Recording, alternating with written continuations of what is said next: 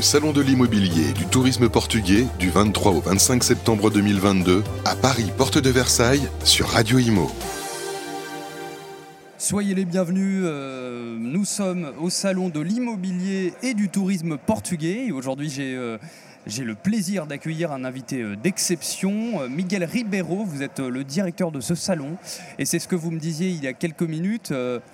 beaucoup de préparation après trois ans de pas d'exposition en fait. Euh, Comment vous le vivez aujourd'hui? C'est beaucoup de préparation? Vous Alors, êtes euh, heureux? Bonjour à tous.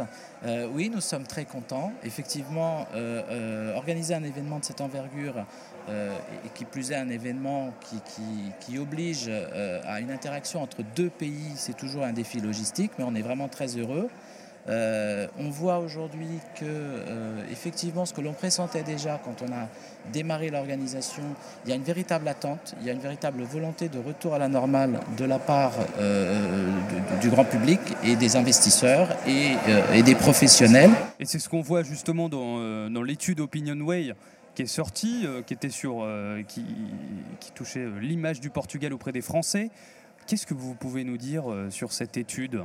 Bien écoutez, Il y a on de a plus en plus de Français justement qui veulent. euh, Alors, euh, effectivement, euh, effectivement, l'engouement pour le Portugal et en fait l'objectif, notre objectif quand on a décidé euh, de lancer cette étude, c'était pour effectivement comprendre euh, et prendre un peu le pouls, je dirais, euh, de cet engouement euh, pour le Portugal. Donc cette étude a été menée au mois d'août, donc il y a un mois, euh, a tout juste, donc c'est très très récent.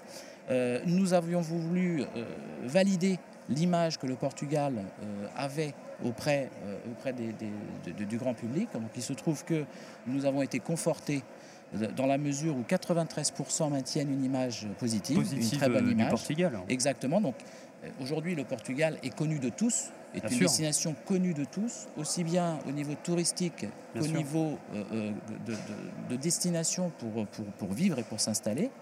Euh, parmi, si je puis me permettre de, de- de- de faire euh, un, peu zoom, un zoom sur, euh, sur deux ou trois éléments qui nous ont, euh, qui nous ont particulièrement interpellés, Ouais. c'est notamment à la question, à une des questions, la réponse où l'on vit en sécurité, 85% des gens interviewés ont dit Ils, ils estiment que, que le la Portugal, sécurité la, la sécurité, est- un des éléments euh, clés dans leur, dans leur processus de décision.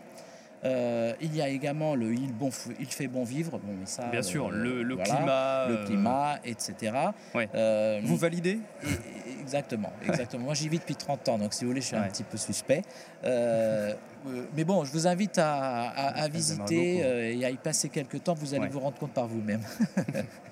Euh, et puis, euh, euh, la moitié, la moitié, donc 49%, euh, nous ont dit que euh, c'est une destination dans laquelle ils pourraient envisager de s'installer.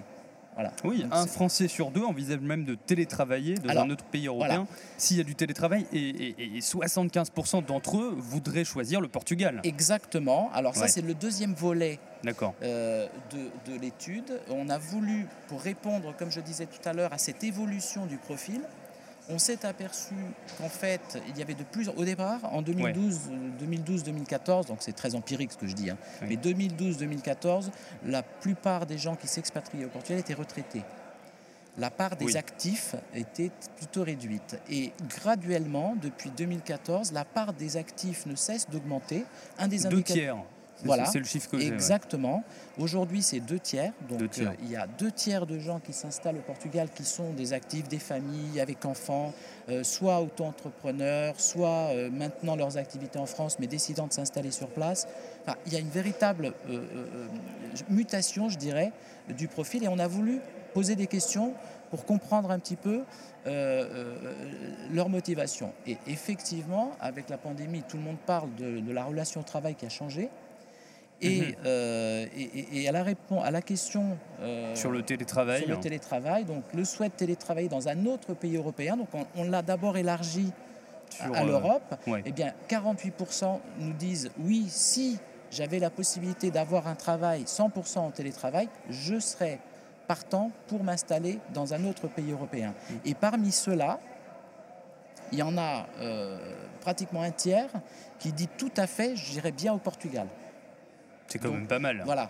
Donc, euh, bon, écoutez, c'est, euh, c'est- je pense que c'est, c'est- c'est très très significatif. Ça représente, d'après nos calculs, euh, en partant de la population active, je dirais, on dirait qu'on est à peu près à un million de personnes qui seraient potentiellement disponibles pour ou, ou- ou- ou désireux de s'installer en télétravail au Portugal. Voilà. Qui, euh, que- quelles sont les autres justement nationalités européennes qui sont, qui sont au Portugal hein, qui Alors, travaillent? Il y a beaucoup de Français, mais il y a- Il y a beaucoup de Français. est-ce que c'est les Français qui sont en- Alors, les Français sont une des grosses Ouais. communautés, Mhm. bien évidemment. Euh, il y a également beaucoup d'Allemands, de Hollandais. D'accord. Euh, on commence à voir arriver beaucoup d'Américains. Ah ouais. D'accord. Euh, alors, pour le digital nomadisme, qui pour moi est un petit peu différent du télétravail, euh, en ce qui concerne le digital nomadisme, le- le- Lisbonne et le Portugal est placé en tête des destinations euh, les plus courues, je dirais, pour Mhm. diverses raisons, proximité géographique, zone euro Oui. et euh, qualité des réseaux de communication. Puisque pour faire du télétravail ou pour faire Bien du sûr. digital nomadisme, il faut un réseau Internet de très très grande qualité. Voilà. Et c'est le cas au Et Portugal. c'est le cas au Portugal. D'accord. Quelles sont justement les, tendances actuelles en, termes d'immobilier euh, Pourquoi investir euh, au Portugal pour nos auditeurs qui. Alors, euh, le marché portugais reste très attractif. Donc, si on regarde, si on regarde par exemple euh, une comparaison entre la France et le Portugal, Oui. entre Paris et Lisbonne par exemple, Mhm. bon, Lisbonne certes reste bien moins cher que Paris, puisque 5000 euros le mètre carré, il me semble. alors, moi j'ai toujours l'habitude de prendre euh, deux exemples. Qui sont, je pense, les plus significatifs. Il faut toujours comparer ce qui est comparable. Oui. Si l'on compare des quartiers de prime location, des quartiers euh, très centraux, très recherchés à Paris, où les prix au mètre carré tournent aux alentours des 20 000 euros, Oui. pour des quartiers de localisation équivalente et de demande équivalente à Lisbonne, on sera à 10 12 000 D'accord. sur des quartiers un peu moins prisés euh, de Paris, où on sera aux alentours des 10 12 000 euros du mètre carré, à. Lisbonne, on sera entre 4 et 6 000 euros du mètre carré. Voilà. Entre 2 5000 pour les Il faut savoir que euh, c'est toujours très délicat de répondre à ce genre de questions pour une raison très simple, c'est qu'il n'existe pas de statistiques aussi structurées qu'en France ou au Portugal. Mais euh, D'accord. Mais c'est- comment, ça- se- comment ça se fait? Parce qu'en France, c'est l'ordre des notaires qui gère les statistiques. Et au Portugal, l'ordre des no- des notaires n'a pas cette, euh, cette compétence. Voilà, tout simplement. D'accord. Dans le courrier international, euh, le titre était Portugal, pays le plus ouvert d'Europe. Pourquoi Alors Selon déjà, vous. on est ouvert sur l'océan. Ouais, certes. Nous sommes complètement ouverts sur l'océan, puisqu'on a plus de 1200 Eh oui. km de côte. Ouais. Et deuxièmement, il faut savoir que le Portugal, euh, alors ça c'est toujours ce qu'on dit, euh, c'est pas statistique ce que je vais vous dire, c'est plus anecdotique, mais c'est ce qu'on entend beaucoup, c'est qu'il y a pratiquement la moitié, euh, il y a 15 millions de Portugais dans le monde, dont 10 millions vivent au Portugal et 5 millions vivent à l'étranger. Mhm. Voilà. Et bon, c'est en France, bien évidemment, la diaspora portugaise euh, et la diaspora des luso-descendants est très très représentative. Oui. Hein, on- moi, quand j'étais jeune et que je vivais à Lisbonne, à- à euh, en France, euh, on avait coutume de dire qu'il y avait pratiquement plus de Portugais en région parisienne que à Porto, par exemple. Ah Donc, on est très ouvert. C'est toujours été un pays d'émigration, euh, d'ouverture vers l'étranger euh, et un pays d'accueil. Alors, ce que je disais tout à l'heure sur la sécurité, euh, c'est effectivement souvent, sécurité. souvent ce, qui, ce qui ressort.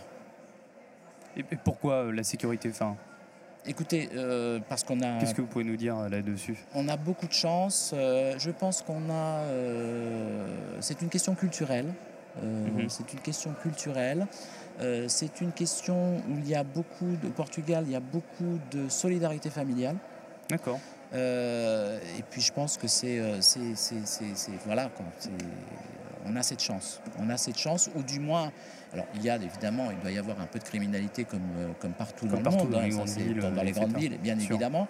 Mais je pense que euh, c'est un peu la perception, du moins c'est ce que nous disent les gens Bah, quand on D'après les l'étude, interviewe. en tout Voilà, cas, voilà, c'est c'est ce qui Voilà. ressort. voilà. Pour terminer, euh, Miguel Ribeiro, qu'est- qu'est-ce que vous attendez de cet événement? Ah bah écoutez, j'attends que cet événement soit un succès. J'attends que cet événement euh, permette une, une forte euh, intégration et, de, très, des échanges très riches mhm. entre la France et le Portugal, aussi bien au niveau des professionnels, puisque je sais qu'il y a beaucoup de professionnels de l'immobilier français qui souhaitent, qui regardent le marché portugais, mhm. soit pour établir des partenariats avec des agents locaux parce qu'ils ont des clients en France qu'ils souhaitent accompagner, mais ne souhaitent pas forcément avoir euh, euh, une activité sur place, soit parce qu'ils souhaitent avoir une activité sur place, soit parce qu'ils souhaitent faire de la promotion immobilière, et puis d'un autre côté, pouvoir, je dirais, permettre au plus grand nombre d'avoir accès à un maximum d'informations au même endroit pour nourrir leur, leur, leur, pour nourrir leur réflexion. Euh, puisque un projet d'expatriation ou d'installation au Portugal ou dans quelque autre pays, c'est un projet qui se prépare. Quand même. Hein. Donc on a tout un cycle de conférences qui est prêt euh, et qui, est, qui, a été euh, conçu justement pour permettre aux gens de, de, pouvoir s'informer. Voilà. Vous attendez combien de personnes aujourd'hui? Alors écoutez, sur les trois jours du salon, on attend entre 15 et 20 000 personnes un, succès en tout cas. Merci beaucoup euh, Miguel Ribeiro euh, d'avoir été euh, des bah, nôtres. Je vous en prie. Et je le rappelle, vous êtes directeur du salon de l'immobilier et du tourisme portugais. et à bientôt dans nos studios rue Réaumur. Merci, merci beaucoup. Merci à vous. Et puis à, bonne journée. Belle journée à vous. Le salon de l'immobilier et du tourisme portugais du 23 au 25 septembre 2022 à Paris, porte de Versailles, sur Radio Imo.